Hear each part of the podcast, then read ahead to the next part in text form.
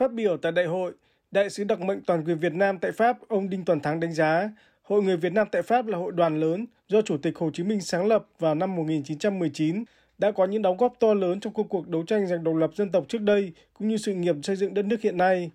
Thời gian qua, hội tiếp tục duy trì, phát triển các hoạt động văn hóa cộng đồng, bảo vệ bản sắc Việt, các hoạt động hướng về quê hương đất nước, nổi bật trong đó là chiến dịch 10.000 liều vaccine COVID-19 gửi về trong nước, các hoạt động tương trợ, thiện nguyện giúp đỡ người nghèo, nạn nhân chất độc màu da cam, hay góp phần phát triển kinh tế xã hội Việt Nam. Đại sứ Đinh Toàn Thắng nhấn mạnh ý nghĩa của Đại hội 16 khi đứng trước nhu cầu đổi mới mạnh mẽ hơn nữa cho phù hợp với tình hình phát triển của đất nước và tạo ra sức hấp dẫn thu hút giới trẻ tham gia hoạt động của hội. Ông Ngô Kim Hùng, Tổng thư ký Hội người Việt Nam tại Pháp nhiệm kỳ 2019-2022 nhấn mạnh,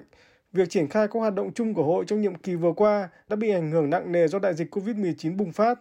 Trong bối cảnh đó, hội đã nỗ lực khắc phục khó khăn, phát triển việc sử dụng các công cụ nền tảng số như lập một trang web mới, phát triển kênh YouTube, WhatsApp, Instagram để kịp thời cập nhật thông tin, hỗ trợ và giúp đỡ cộng đồng hội nhập vào xã hội Pháp cũng như hướng về quê hương đất nước.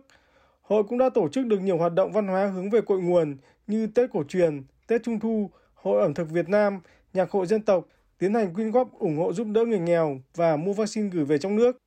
Đại hội lần thứ 16 của Hội người Việt Nam tại Pháp đã nêu khẩu hiệu xây dựng một hội đoàn vững mạnh, đại diện cho cộng đồng đa dạng, cầu nối với Việt Nam. Đại hội đã tái khẳng định ba phương hướng phát triển đã đề ra từ nhiệm kỳ trước là hướng tới cộng đồng, hướng về đất nước Việt Nam và hướng về đất nước Pháp. Trong đó lấy trọng tâm là phát triển các hoạt động văn hóa xã hội, nâng cao tiềm năng của cộng đồng người Việt tại Pháp, tiếp tục các hoạt động nhân đạo cứu trợ trong nước, phát huy trí tuệ, khả năng của cộng đồng góp phần có hiệu quả vào sự phát triển của Việt Nam, thúc đẩy và hỗ trợ sự hội nhập của cộng đồng vào đời sống kinh tế, chính trị, xã hội của Pháp, làm cầu nối cho quan hệ giữa Việt Nam và Pháp. Đại hội đã bầu ra ban chấp hành mới gồm 28 thành viên và ban đại diện và chiến lược với 10 thành viên. Hầu hết đại bộ phận thành viên ban chấp hành của hội là những người Việt thuộc thế hệ thứ hai và ba. Sau khi tái cử chức Chủ tịch Hội người Việt Nam tại Pháp, ông Vương Hữu Nhân khẳng định bên cạnh những mục tiêu mới, hội sẽ nỗ lực thúc đẩy những dự án còn dang dở, chưa thể thực hiện được trong 3 năm qua do dịch bệnh COVID-19.